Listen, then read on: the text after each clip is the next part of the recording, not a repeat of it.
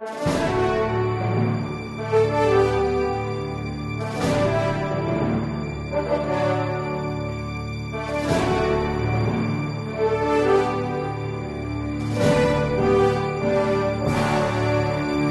resposta católica de hoje, gostaríamos de responder à pergunta se é possível que uma pessoa que contraiu o HIV, ou seja, o vírus da AIDS, possa também contrair o matrimônio. Bom, antes de falarmos de matrimônio, é necessário fazer uma pergunta anterior. É moralmente lícito que uma pessoa com o vírus da AIDS tenha relações sexuais? Esta é a grande pergunta que deve ser respondida para início de conversa. Nós sabemos que, dentro da moralidade, só é possível exercer a sexualidade no casamento. Ora, o casamento é o lugar, é o âmbito no qual deve acontecer a relação sexual. Por quê? Porque a relação sexual não é um parque de diversões. A relação sexual, ela visa a união dos esposos, mas também a prole, ou seja, é necessário nós católicos, nós seres humanos, entendermos que sexo tem a ver com procriação. Essa separação entre sexo e procriação é algo de anormal na nossa mentalidade. Nós precisamos voltar à realidade dos fatos, voltar àquilo que é a ordem da criação. E na ordem da criação, sexo e procriação estão intimamente ligados. Por isso, uma pessoa que é soropositiva, que tem no seu corpo os indícios do HIV, o vírus da AIDS, é uma pessoa que recebeu uma cruz para carregar. Não somente a cruz do seu estado de saúde, mas a realidade de que ela pode contaminar os seus parceiros sexuais. Ora, trata-se de um ato irresponsável. Nós agora ficarmos multiplicando atos sexuais que poderiam tranquilamente contaminar a outra pessoa.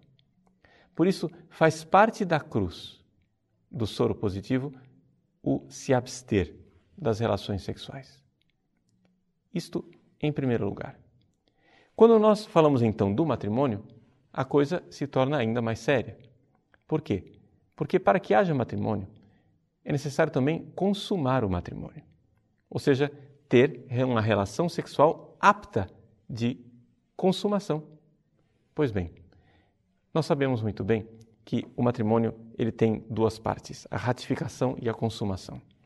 Ratificação é aquilo que a gente costuma ver na igreja, onde os noivos trocam o seu consentimento. Ali o matrimônio iniciou, ali o matrimônio decolou. E ele está viajando até que ele finalmente aterriza numa realidade chamada consumação. O que é a consumação?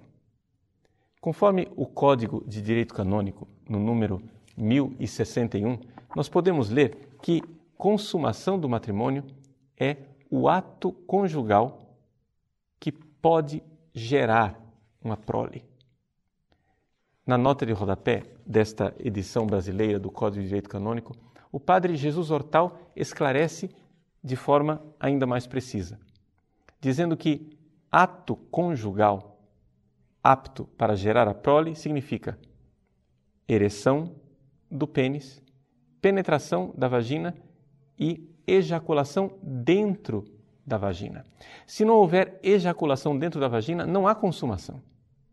Ora, um casal que se dispõe a consumar o seu matrimônio já desde o início, com o uso do preservativo, ou seja, da camisinha, é um casal que está dizendo desde o início que não irá consumar o seu matrimônio.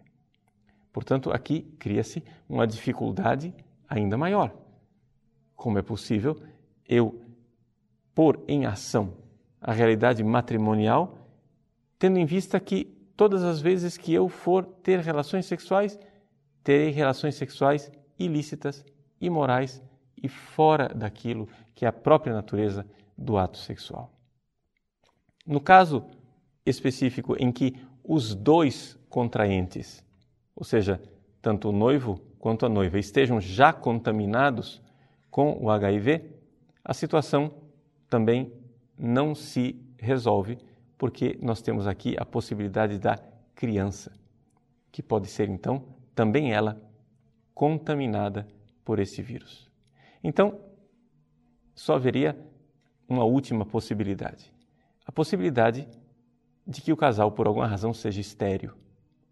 Então, na hipótese de um casal estéreo que contraia matrimônio, sendo os dois portadores do vírus HIV, somente nesse caso é que se abre a possibilidade moral de se contrair o matrimônio e se exercer uma vida sexual regular, moralmente aceita e abençoada por Deus dentro da igreja.